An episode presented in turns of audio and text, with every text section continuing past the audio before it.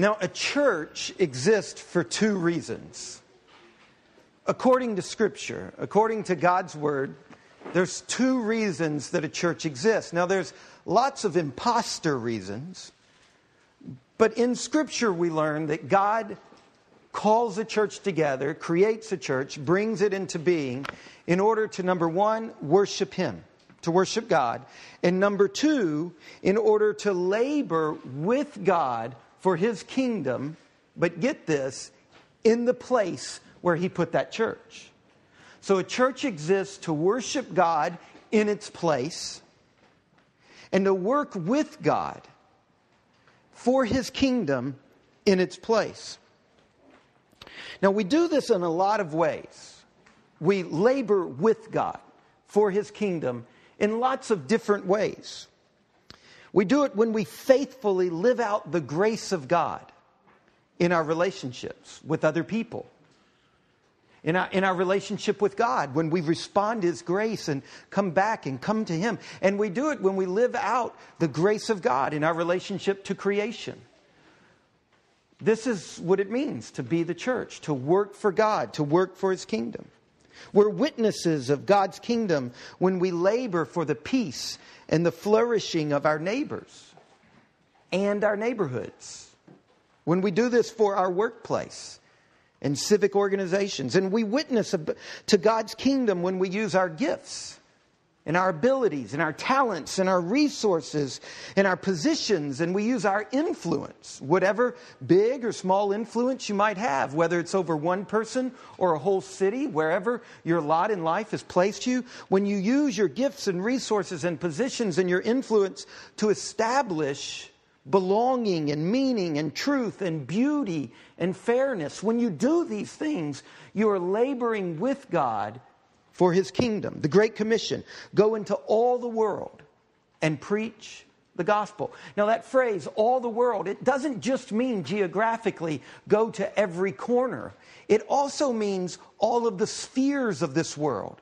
It means go into the legal part of our world and the engineering part of our world and go into the field of architecture and art and teaching and urban planning and farming and go into the healthcare industry and the food industry and skilled labor and uns- go into all of the world, every sphere, every square inch of the world. Go into it and labor with God for His kingdom, for His shalom.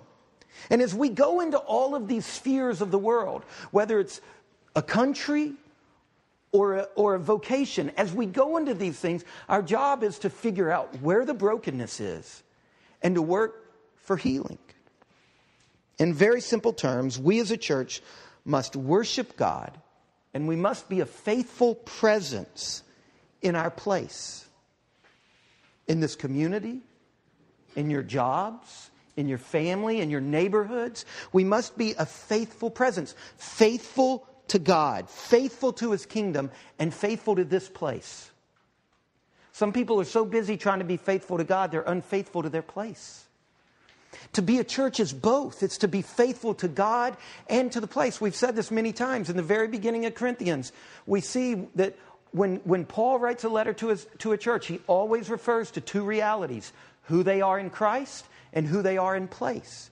To the church of God in Corinth. Both realities are critical to us being faithful. Faithful. Now, that's a tricky balance. Being faithful to God in a place. Some people get so into God that they lose track of the place. Some people get so into their place that they lose track of God. Some are trying so hard to hold to purity that they're irrelevant. And some people are trying so hard to be relevant that they lose track of who God is.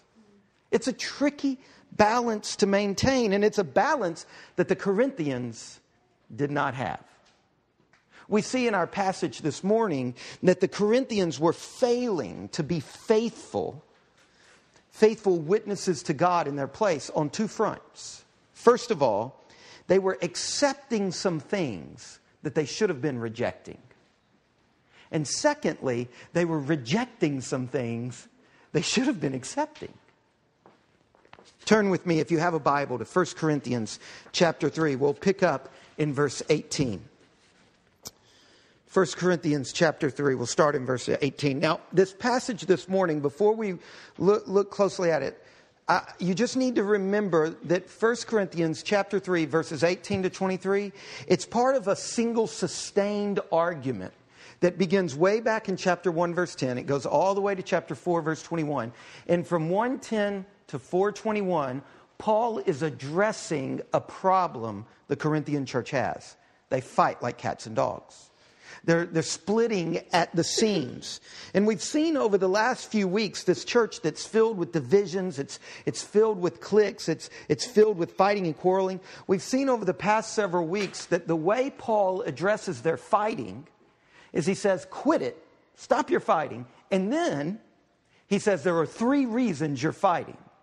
And he addresses each of those. First, he says, You misunderstand who Jesus really is. In other words, not everybody who claims the name of Jesus is actually identifying with the real Jesus. Lots of people make Jesus into their homeboy, you know, into their own little pet project that affirms what they want. And Jesus says, part of the reason you're fighting is you misunderstand the nature of who Jesus really is. Another, he does that in, mostly in chapter one. And then in chapter two, he begins to say, look, not only do you misunderstand the nature of Jesus, you misunderstand the nature of church leadership.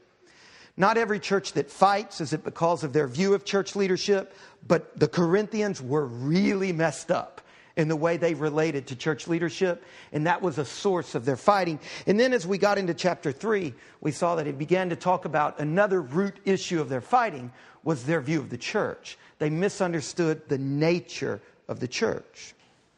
Now, when we get to verses 18 um, through the end of the chapter, we see that Paul pauses for a moment and he reviews his prescription for their bad health. He goes back over it, starting in verse 18. He says, Let no one deceive himself. If anyone among you thinks that he's wise in this age, remember the church was filled with people who, because they knew they were wise, they looked down on the other people who weren't as smart as them, who weren't as wise with them, and they split up into all these groups of, I'm smarter than you are. And so Paul says, if anyone amongst you thinks that he is wise. Now, look, in Greek, this is called a first class conditional statement, which is fancy language for it. There was a way of saying if you in Greek that really meant since you. since there are those among you.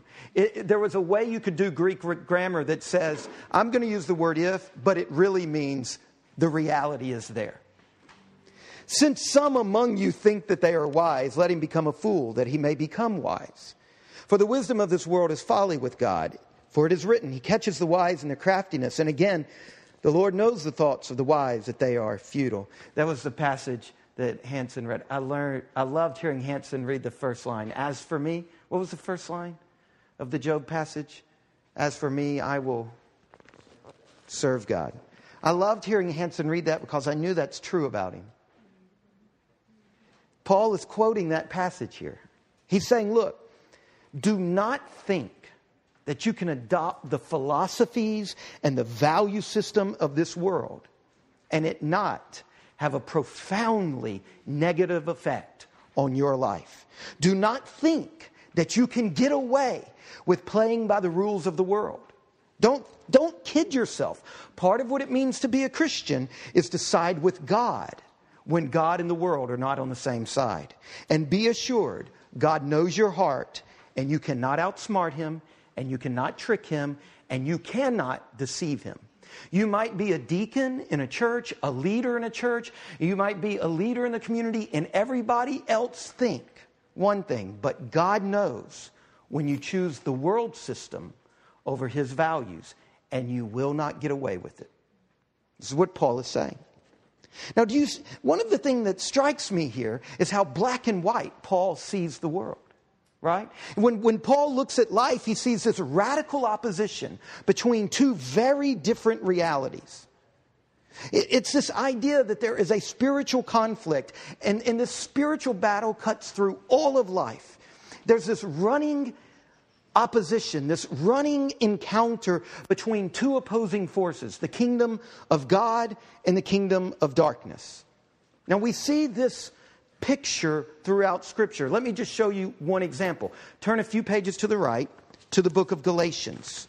Galatians chapter 5. Now, now stay where you are. I mean, hold your spot in 1 Corinthians. We'll come back to it. But a few pages to the right, notice Galatians chapter 5, verse 17. For the desires of the flesh are against the spirit, and the desires of the spirit are against the flesh. For these are opposed to each other. Very black and white. There's the spirit, there's the flesh. There's the value system of God, there's the value system that sets itself over against God. So, th- this idea that there is a fundamental spiritual opposition between the kingdom of God and the kingdom of darkness, and it is very real. And this is spiritual warfare. It is spiritual warfare between good and between evil. And it knows, get this, it knows no territorial boundaries. And what I mean by that, when I say that there is a fundamental spiritual conflict that knows no territorial boundaries, what I mean is that this is a fight between regimes. It is a, not a fight between realms. Now, now, what I'm saying there is that it runs, this battle, this line, this opposition runs through every department of life. There is no such thing as Christian music and non Christian music. On this level, when it comes to political parties, when it comes to the church, when it comes to your own heart, there is a line right through the middle of it of warfare.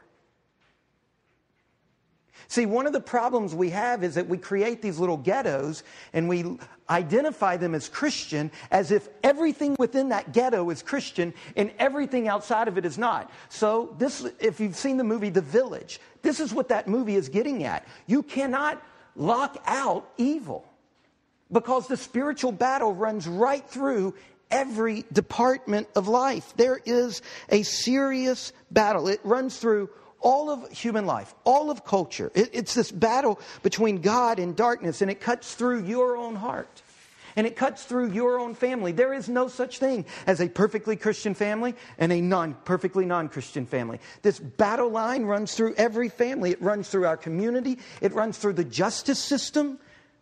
I mean, Scott and and, and Aaron know this that right in the heart of it, there are moments of beautiful goodness and truth and fairness and justice. And then right in the heart of the justice system, there can be profound unfairness. It, it runs all the way through politics. This is the problem with the church latching on to a particular political party as if that party is within the Christian ghetto and the other party is outside of Christianity. The problem with that is that the line runs right through the middle of both parties. And, and just because a politician claims Christ doesn't mean the line doesn't run through his heart or his decisions. This battle, this between right and God's kingdom and the world's kingdom, it runs through medicine, and technology and recreation and construction and city planning. This fundamental spiritual conflict runs right through the heart of every facet of our lives. And Paul is saying, if you go back to 1 Corinthians chapter 3, he starts out in verse 18 saying, Let no one deceive himself. He's saying, Look, Corinthians, your threat is not from outside the church, it's from within the church. Now, in the letter to the Galatians, the threat to the church in Galatia is clearly from outsiders. But on this example, he says, Let no one of you deceive himself. This line runs through the hearts of Christians. If you're a Christian or if you know a Christian, then you know that a Christian remains a thoroughly sinful creature. No better in himself than the non Christian.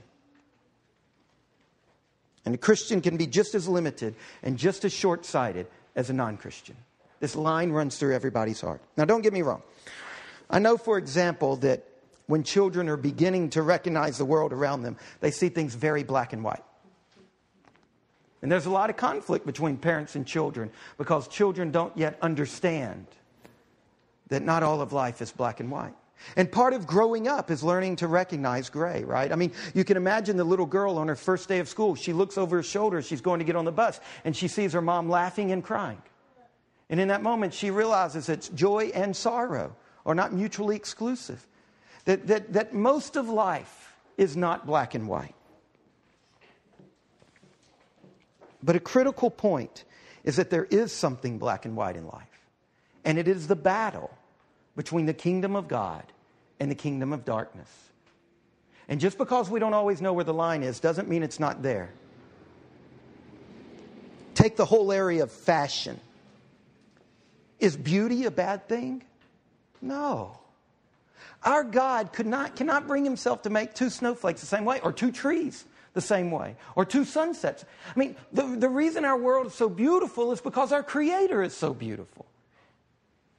So, is it wrong to, to enjoy fashion? Is it wrong to recognize some shirts are ugly and some are beautiful? In some ways of arranging a house or a garden or a city or a wardrobe or beautiful. In other ways, they're ugly. Is that wrong? No, it's not wrong. But there can be right through the middle of beauty, right through the middle of, of a culture that's in love with fashion, there can be the battle of the kingdom of God and the kingdom of darkness. When, in order to be fashionable, a woman must dress immodestly, she's come to a point where she's got to choose between fashion and godliness. When Janelle, when I was a youth minister in Bay City, Texas, there was a young girl in our youth group, and she was beginning to really fall in love with God, and she was beginning to see this. And she asked my wife to come to her house and to help her go through her closet and pick out everything that was immodest. Because she, you see, even though she loved fashion, she realized that fashion has a line running through it. And there comes a time where a young lady who loves fashion must hear these words of Paul you must look like a fool in the eyes of the world if you're going to be truly wise. And it could be that the reigning fashion of your time, you can't have it. And you'll look stupid. But that's only, that's true wisdom.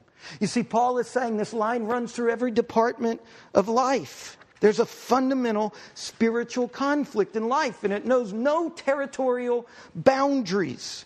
It, because it's a conflict of regimes, not realms. And it's not just female fashion. This fundamental opposition shows up in business.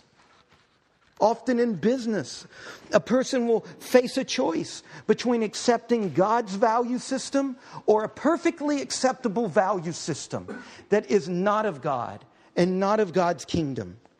And that person has to decide which kingdom will I choose? And it is black and white. And it is a spiritual battle. And to go with God's values in that moment, there are times when a businessman must be a fool in the eyes of the world. This is so important for our businessmen. Do not think that you can adopt the philosophies and the value system of our world as if such choices are not important. Do not think that you can get away with it. Don't kid yourself. You cannot. Part of what it means to be a Christian is to side with God's value system. And be assured that God knows every decision you make and the motives of your heart and the value system you're playing by. I've thought a lot about our teenagers this week as I've been praying. I've thought about Hanson on the track team. If you, if you were a teenager ever, some of you, I'm not sure. You think about the athletic culture. Where so much of our was athletics created by God? Yes. Is competition a good thing? Yes. But don't we see this line running right through the middle of athletics in our society? And don't we see this brutal battle? And there can be times for a person who wants to be very competitive, which is okay and godly, who wants to be excellent. There are times when a person in that world has to make a choice that makes that person look like a fool in the eyes of the culture they're involved in. I know that when you're a teenager, it can, when you're in college, it can be so difficult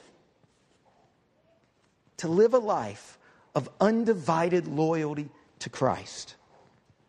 And sometimes the culture of your school or your team or your particular neighborhood or your set of friends, sometimes that culture can be so contrary to the values of God that you must be a fool in the eyes of the world in order to maintain Christian integrity. But here's the kicker look at verse 20. The Lord knows the thoughts of the wise, of the, not the wise, Yet the Lord knows the thoughts of the wise, that they are futile. There he's talking about the people who are wise in the eyes of the world, who are wise in the eyes of the fashion industry, the business world, or the sports team. He says he knows that they are futile. Whether it's a decision about your business or what you're going to wear or how you're going to fit in, if you're going to be school, cool at school or not, when you do not pick God's way, you are picking darkness and death you are picking futility. In other words, you're picking a path that does not work. It will ruin you, it will destroy you when you fail to see the issue clearly. And it's hard because the Corinthians missed it. They thought that on this particular issue there was no battle, and the value system they took from the world they thought was neutral, and it was okay to act this way. But Paul, as an outsider, it's always easier to look from the outside, isn't it? Paul, as an outsider, said that issue there, your love affair with being wise, you picked the wrong side. And it's futile. It will not work for you. It will destroy you. It means the people in our world who are calling the shots in fashion or business or the track team, if they are not going with God's values, they may look wise for a season. It might work enough so that their culture affirms them, but they are not wise, they are futile, and it will not lead to life, to real living. But this isn't the only way the Corinthian church was failing. Remember, I said they were failing on two fronts. They were accepting something they should have rejected, but also they're rejecting something they should have accepted. This is verses 21 to 23. Now, before we read them, in order to understand their point, we need to know something peculiar about the Corinthian culture 2,000 years ago. Remember, we are reading a document from another culture. And because it's in English and you can recognize enough of the words, sometimes you trip up and think it just is a one to one corollary and a straight transfer. And that's naive, right, Mike, to think that communication has occurred. They had different issues. They had a different way entirely of living. You need to know this culture is as far from us as um, an Aboriginal tribe in Australia's culture might be far from us. For example, in the middle of the first century AD, in this cosmopolitan Mediterranean city of Corinth, if you wanted to be really successful, you didn't go to business school. You went to public speaking school. To be a very successful person in that Greco Roman culture, you had to be an outstanding orator, an outstanding public speaker. So the best public speakers were the rock stars, the millionaires, the powerful and influential people. They had the groupies. So as a result, families would make huge sacrifices in order to send their children to the best school with the best teacher. Because public speaking had to be learned in an apprenticeship setting because there were a tremendous amount of rules. It's not just that you had a way with words, it's that you had mastered a very specific way of speaking. And part of the rules of living where in, in, in Corinth at this time was that if you found this teacher and this teacher took you, you would have exclusive loyalty to that teacher. And what I mean by exclusive loyalty is that you began to talk like that teacher. We have actually archaeological and historical evidence that says people not only began to speak like their teachers, they would begin to dress like their teachers. And even in one account, Epictetus, they would walk like their teachers. They would develop the same gait, which happens today in rap music right? It's, it's, so it's not that far, okay? So this is what's going on here. And when you developed um, exclusive loyalty to your teacher, part of the way you would live that out is that you would be very critical of the weaknesses of any other teacher. And you would be verbal about that. And you would sing the praises of your teacher and totally trash the other guy's teacher. And that's exactly what's happening in Corinth.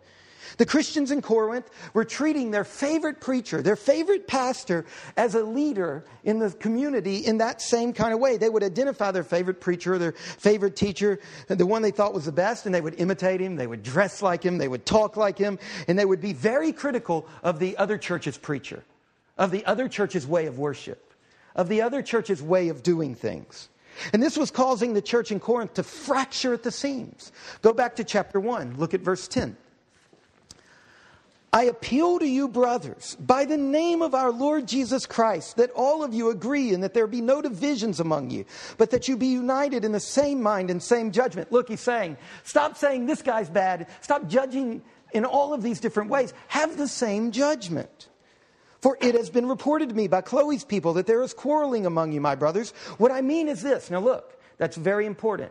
Their fighting was not any old fighting, it was a very specific fighting that came out of their culture. What I mean when I say you're fighting is this each of you says, I follow Paul or I follow Apollos, or I follow Cephas, or I follow Christ. See, you're, you're living just like your world. You're picking your favorite teacher. You're saying, I follow him, and yours is stupid, or yours doesn't walk right, or yours doesn't speak well, or he doesn't have this particular piece of doctrine just exactly right. Now, jump to chapter 3, verse 21.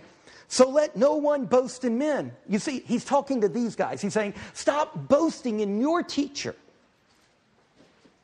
For all things are yours. See, he's saying, stop saying you belong to Apollos or Paul or Cephas because you know what the reality is? Paul, Apollos, Cephas belong to you. That was his whole point about church leadership was the leaders are, yeah, the leaders of the church, but they're also field hands. They belong, the, the, the farm, the field workers belong to the field, is what he's saying. This is something Wendell Berry has made very clear in his fiction. Over and over, he talks about farmers who learn that the farm lasts longer than the farmer. And that the farmer belongs to the land. And when we switch that around, we rape our land. And, he, and so when he sets up this analogy and says the church is the field and the leaders are the workers, he's saying, yeah, they've got authority, but they belong to you. And the, and the problem with these people, with this group over here saying, we belong to Apollos, we exact, act just like him as Paul is saying, you've got it all backwards. Apollos belongs to you. And not just Apollos, but this group's leader belongs to you. And this group's leader belongs to you. These Corinthians, by putting their favorite church leader up on a pedestal, they ended up, get this, cutting themselves off from the riches that God had outside of their favorite leader. Think about it some of the Corinthians were in danger of cutting themselves off through the work of God in Paul's life. Do you see? He's saying you're, you're in danger. Now, look, there's a lot, there's huge theology going on in, in verses 21, 22, and 23 that have to do with the fact that Christians will reign and rule in this world in the new kingdom, in new heavens and new earth. But I think it's important for our church this morning to center in on this passage on this particular perspective of the passage. Many of you know that I grew up as a Baptist. My grandfather, 50 years, Baptist pastor in Louisiana. My father is a Baptist pastor. My brother, my brother in law was, he left the fold like I did. Um, my uncle, I'm thoroughly pastorized, okay? and uh, I grew up a Baptist in the deep south the son of two generations of Baptist pastors. And I became a Baptist pastor because it's the family business, apparently. And um, I went to a Baptist university and got a Baptist degree, and then went to a Baptist seminary, which is preacher training school, and got another Baptist degree. And then I was on staff at a Baptist church. And then I went to Asbury Theological Seminary, a Methodist school. And I was profoundly changed. I was deeply changed. I was only there for one year. But the time living around people where I, w- for the first time in my life, I was a religious minority. And that one year around people from other denominations was so formative in Janelle and me, in our life, that we decided to leave Kentucky and move to England for three reasons. And one of those three reasons was because we knew that God needed to keep us out of our heritage a little longer in order to open our perspective up. Because we had discovered that the riches of God cannot be contained in any single denomination. And we wanted our children to be raised by parents who had a wider view and a deeper and wider grasp of God's kingdom than any single denomination. Now, there's much, like I said, there's a lot more going on in this passage than this.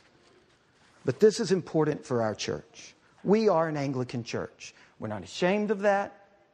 We are. But we wear our Anglicanism lightly. I don't mean by that we hide it. Clearly, it's all over the room. In, my, in the way I'm dressed, this is an Anglican way of saying I'm under the authority of Christ.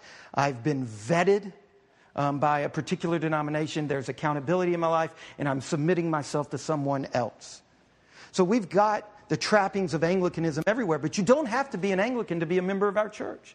You do have to agree that our church is Anglican, and you're not going to try to mess with. So when I say we wear our Anglicanism lightly, I do not mean we hide it, we diminish it, or we ignore it. What I mean is that we know Anglicanism is not the only way to think clearly about the Christian life. Anglicanism is not the only way of thinking clearly about the Christian life. I don't necessarily think that all the different denominations are a bad thing. I think it's a good thing. I, I think that we needed the Reformation for a number of reasons, one of which the Catholic Church had a stranglehold on culture. And all culture had to flow through the church. And God's kingdom is bigger than the church. And it works outside of the church. Now, the church is a primary locus of the way God works in this world, but it's not the only way. I don't think that all these different denominations are necessarily. It appears to me that the Christian life is so rich that it develops its full glory not just in a single denomination, but in many denominations. And aren't you glad? It takes more than a bunch of white people to reveal who God is. I mean, for goodness sake, if this was God and this was all there was to him, I'm not, now, I'm not saying that every Christian leader and every Christian heritage has the same worth. There are many places where Paul says you must be discerning. You must weigh things in order to pursue what is best. And certainly, Paul is like, look, just because something claims Christian doesn't mean that it is. It's not necessarily Christian. But if you are an Anglican, embrace your Anglicanism, but do not cut yourself off from what is right and good in the Catholic Church, or the Presbyterians, or the Mennonites, or, or the Baptists or what have you. See, one of the dangers of being like me, of, of growing up in a tradition and seeing its weaknesses very clearly and leaving it and embracing another, is that you get a very bad attitude if you're not careful from your heritage. But I must learn to see what God is doing through the Baptists and be grateful for it and know that in 20 years I'll see Anglicanism as clearly as I see Baptist. Because when you do, when you do identify yourself with exclusive loyalty to a particular denomination or a particular leader, when you do that, it breeds factionalism. It creates the exact dynamics that are going on in Corinthians. And you, it, you do the danger the Corinthians, were. you, you cut yourself off from the vast heritage that you have coming to you as a Christian the Orthodox heritage, the Catholic heritage, the Lutheran, the Charismatic. The, I mean, you just, God is at work in an incredible way, and you cut yourself off from this incredible wealth that are yours simply because you belong to Christ and Christ belongs to God.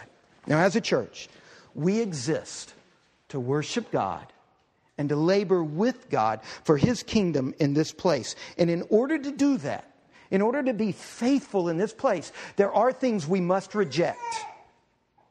And there are things we must accept. And, and having that balance is critical. And the church in Corinth shows us how easy it is to not have that balance. Let no one deceive themselves. You can deceive, you can be so committed to being right. You can be so wrong. Slavery. My heritage, the Southern Baptist, started because the Baptist in the North told the Baptist in the South, you cannot own slaves and be missionaries. And the Baptist in the South said, oh, yeah? We'll start our own denomination, we'll keep our slaves, and we'll keep doing mission work. Now, does that mean the Baptists in the South were totally out and the Baptists in the North were totally in? No, see, that's the problem, right? There is no ghetto where you can move God out and move God in.